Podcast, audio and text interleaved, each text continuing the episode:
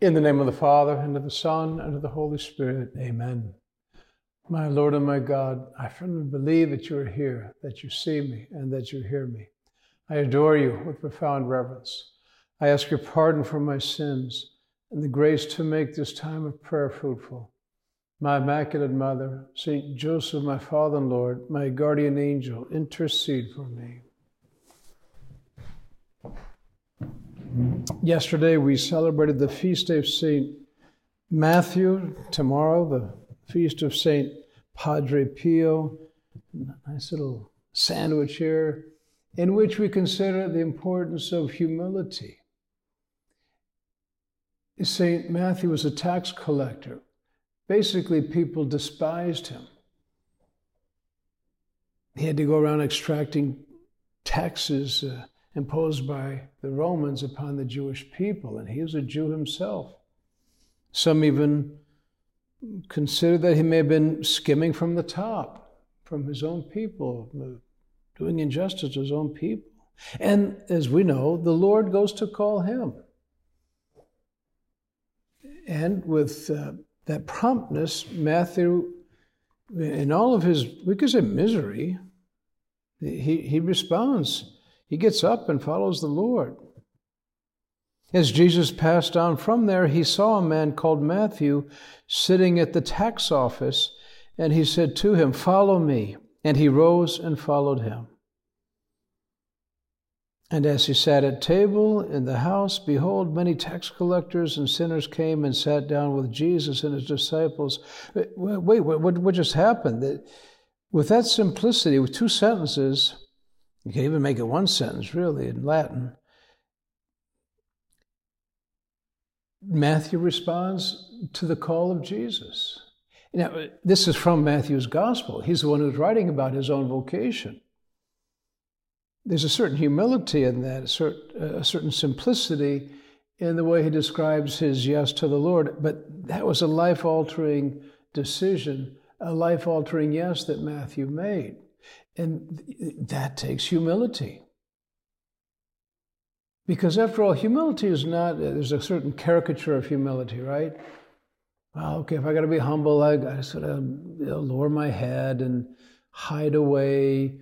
Yeah, I'm the worst. I'm not going to do anything. Let the others who are more talented than me or smarter than me do everything. Well, no, that's a caricature of humility.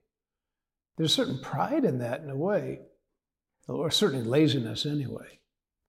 But no, humility is offering ourselves to the Lord. As St. Teresa of Avila would say, walking in the truth.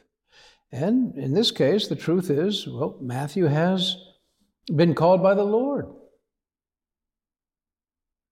And he, he follows him, he walks in the truth. Jesus, you are the way, the truth, and the life. We want to walk with you, to follow your way, we want to live your life. And God resists the proud and gives grace to the humble. So let's strive for humility, walk in the truth, be ready to serve, eh, be ready to put our life out on the line. I mean, Matthew already, again, in this brief account of, well, of his vocation, but then immediately speaks about this banquet that he holds, this meal that he holds, and he, people come that are his, his acquaintances, friends, tax collectors and sinners. And Jesus. And already the people are, the Pharisees in this case, are, are complaining about this Matthew. And when the Pharisees saw this, they said to his disciples, Why does your teacher eat with tax collectors and sinners? How dare he? If he's this master that you follow, what is he doing hanging out with tax collectors and sinners? But when he heard this, he said, Those who are well have no need of a physician, but those who are sick. It's nice here, in this case, how our Lord puts the focus on the people who need him, uh, the people who will benefit from his, from his love, the people are open. The sick, he refers to the sick, and those in need, like you and me, my brother, we are sick and we need the Lord. We need to be healed. And that, that, that's where Jesus has his focus. He, he well, the, those who have no need of a, of a physician, well, okay, there they are. But real people need the physician. Real people, like you and me, we need to be healed. Go and learn what this means. I desire mercy and not sacrifice. For I came not to call the righteous, but sinners. How good Jesus is. So here we are, this, upper, this wonderful oratory here in Manhattan. Jesus in the tabernacle, you're so humble in your your presence in the Eucharist, your body, your blood, your soul, your divinity is the humility of Jesus. He invites us into his life. And even in that calling of Matthew, there's a certain humility that we see in the part of Jesus himself, well, at least in the way it's depicted in the painting, the famous painting by Caravaggio. I'm sure you've all seen it. The calling of Matthew. Our Lord is there, Peter by his side, and the Lord is stretching out his arm, pointing to Matthew. And there's been wonderful commentaries about that painting itself, including, well, who is Matthew? And that could, there's a, a, a about three or four fellows are at the table. There's one that seems sort of obvious uh, that probably is Matthew looking at our Lord with a with a surprised look on his face, as if, me? You're calling me? But anyway, the, that aside, just the figure of Jesus himself or, or Peter. Because in that painting, which is in a church in Rome, called, in a church called San, uh, St. Louis, um, there's a little side chapel there. Those chapels, you got, at least when I was there years ago, you have to put in a, a, some lira I don't I guess lira don't, don't exist anymore as euros now, but anyway, you have to put in some coins and the light would go on uh, so you could see the painting. And then after about 30 seconds, it would go off and you had to put in more coins. But anyway, in that painting, Peter, eh, you see more of St. Peter than you do of our Lord. He's standing next to him. You just see, you see the Lord's face, you see his arm pointing out to Matthew. But you see all of Peter who's standing next to our Lord, and he blocks out, and say it that way, blocks out the figure of our Lord to a great extent. And Caravaggio did that with a purpose. He's telling the viewer uh, through Peter, you see Jesus. Through the church, you see Christ. In that sense, we, there's a certain humility on the part of Jesus. Look to Peter. Of course, later on, he was, You are Peter, upon this rock I build my church. And at the moment that our Lord appears to them in the upper room on the very night of his resurrection, there's Peter there with, with the other, well, at that moment it was another nine because, of course, Judas Iscariot had already betrayed him and sadly taken his own life. And Thomas was out. So there they were, the 10 of them. And, and our Lord says to them, Peace be with you. I send you out. Eh, Whose sins you shall forgive, they shall be forgiven. This is Peter and the others who, except for St. John, had abandoned him just a few, day, a few days earlier during his passion, his suffering, his crucifixion.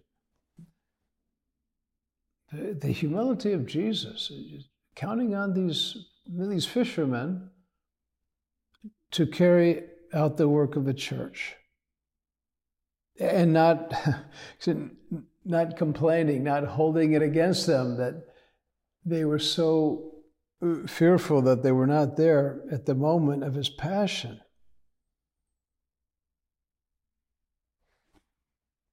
We are called to imitate Christ. And Jesus, he even says so explicitly. Just a few chapters later, of course, the calling of St. Matthew is in Matthew chapter 9, then in chapter 11. Our Lord in his preaching, he's, he says to them, Come to me, all who labor and are heavy laden, and I will give you rest. Take my yoke upon you and learn from me, for I am gentle and lonely in heart, and you will find rest for your souls. For my yoke is easy and my burden is light. Learn from me, for I'm meek and humble of heart. Learn, look at me. Jesus is, is God. Jesus is Emmanuel, God with us. We'd be fools not to look to him and try to learn from him. Uh, in our pride, we can go on our own way, right? That's, that's the great danger. That's what, well, that's what Satan did. He wanted to be like God. But in the saints, we see this humility, this willing, this willingness to, um, you know, imitate, try to imitate Christ, to walk in the truth, to be of service. Jesus, who came not to be served, but to serve.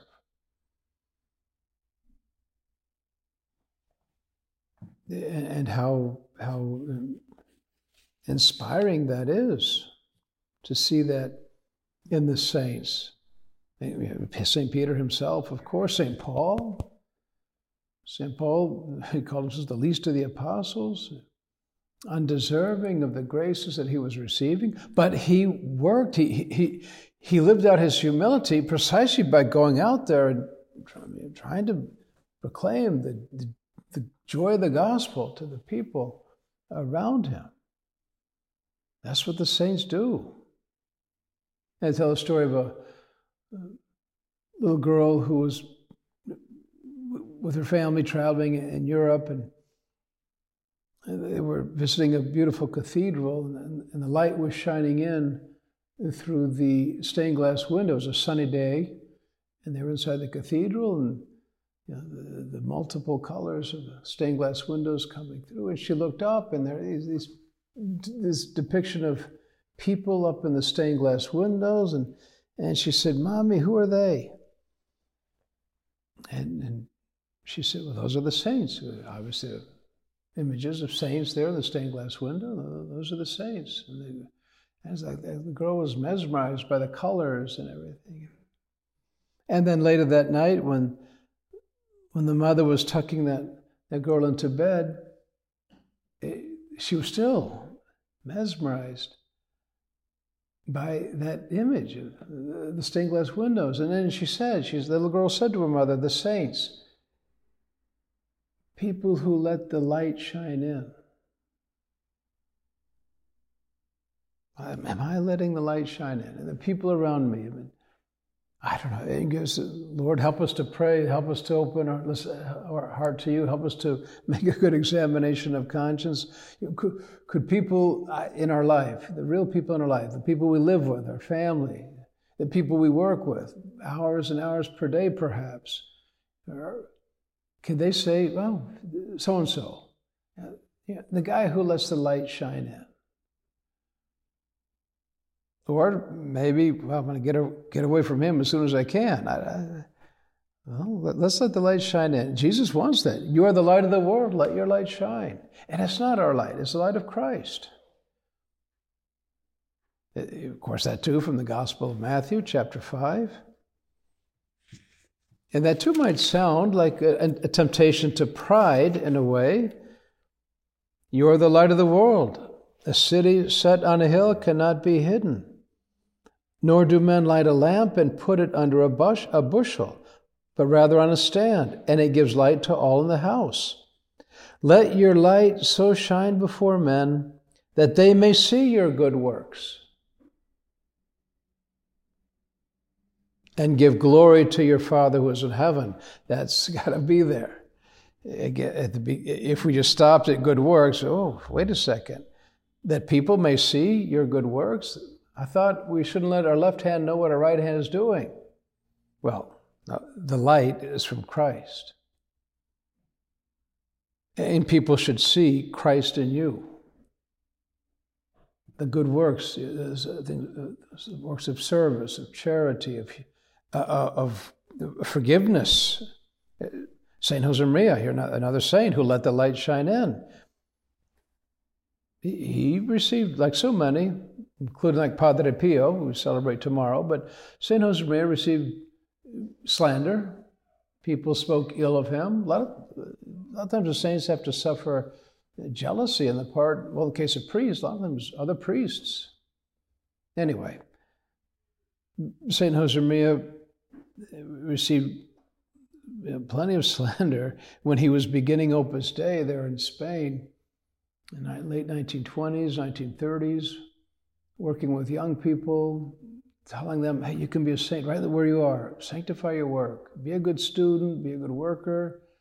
You, can be a saint right there. And that, that wasn't all that common to hear back in the day. And anyway, some people, and a lot of people, uh, or anyway, uh, people, weren't used to hearing that. And they would speak ill of him.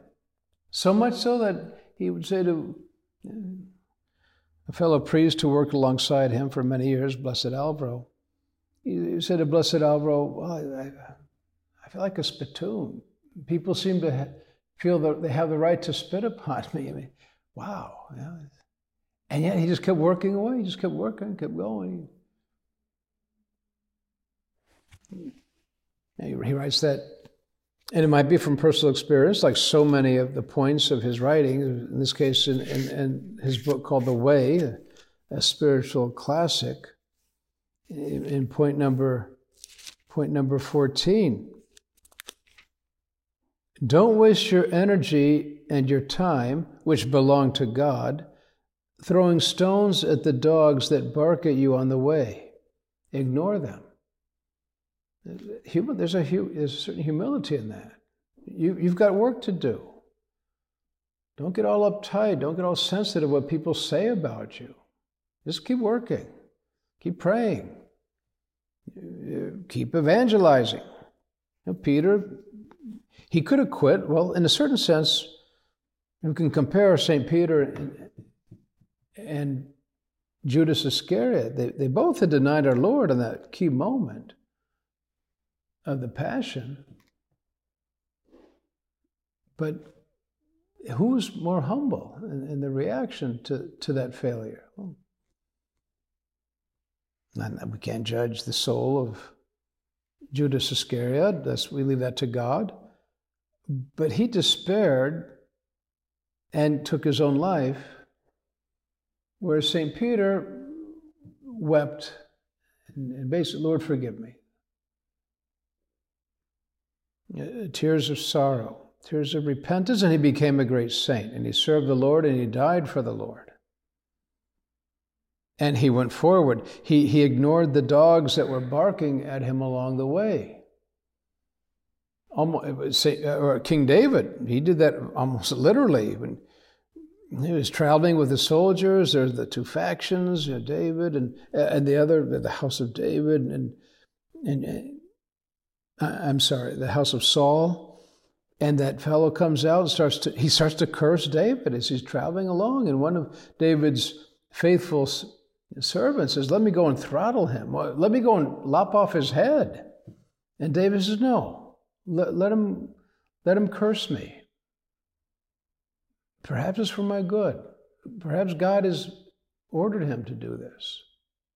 Leave him alone. And the guy continued cursing David. So, humility, that uh, we have our work to do. Some people say, great. Some people will say, you're a fool. It doesn't matter. We, Lord, we want to follow you. You, Jesus, you're the, you're the way, the truth, and life. St. Peter, after our Lord's Eucharistic discourse in John chapter 6, many disciples left him that day. They drew back and no longer went about with him because it was a hard saying to eat his flesh, to drink his blood. It's foolish. But Peter, he go, he, he's there, and our Lord gives him a chance to go away. Will you also go away? He said to the twelve. And, and Peter said, Lord, to whom, to whom would we go? You have the words of eternal life. We've come to believe that you're the Son of God. We're staying with you. Eh, that must have been eh, a humbling thing for St. Peter. Maybe those disciples who had gone away were still in earshot and started jeering at him. You, you fool, you're going to follow that madman? It doesn't matter. Peter's with the Lord. Peter has faith. Peter has humility.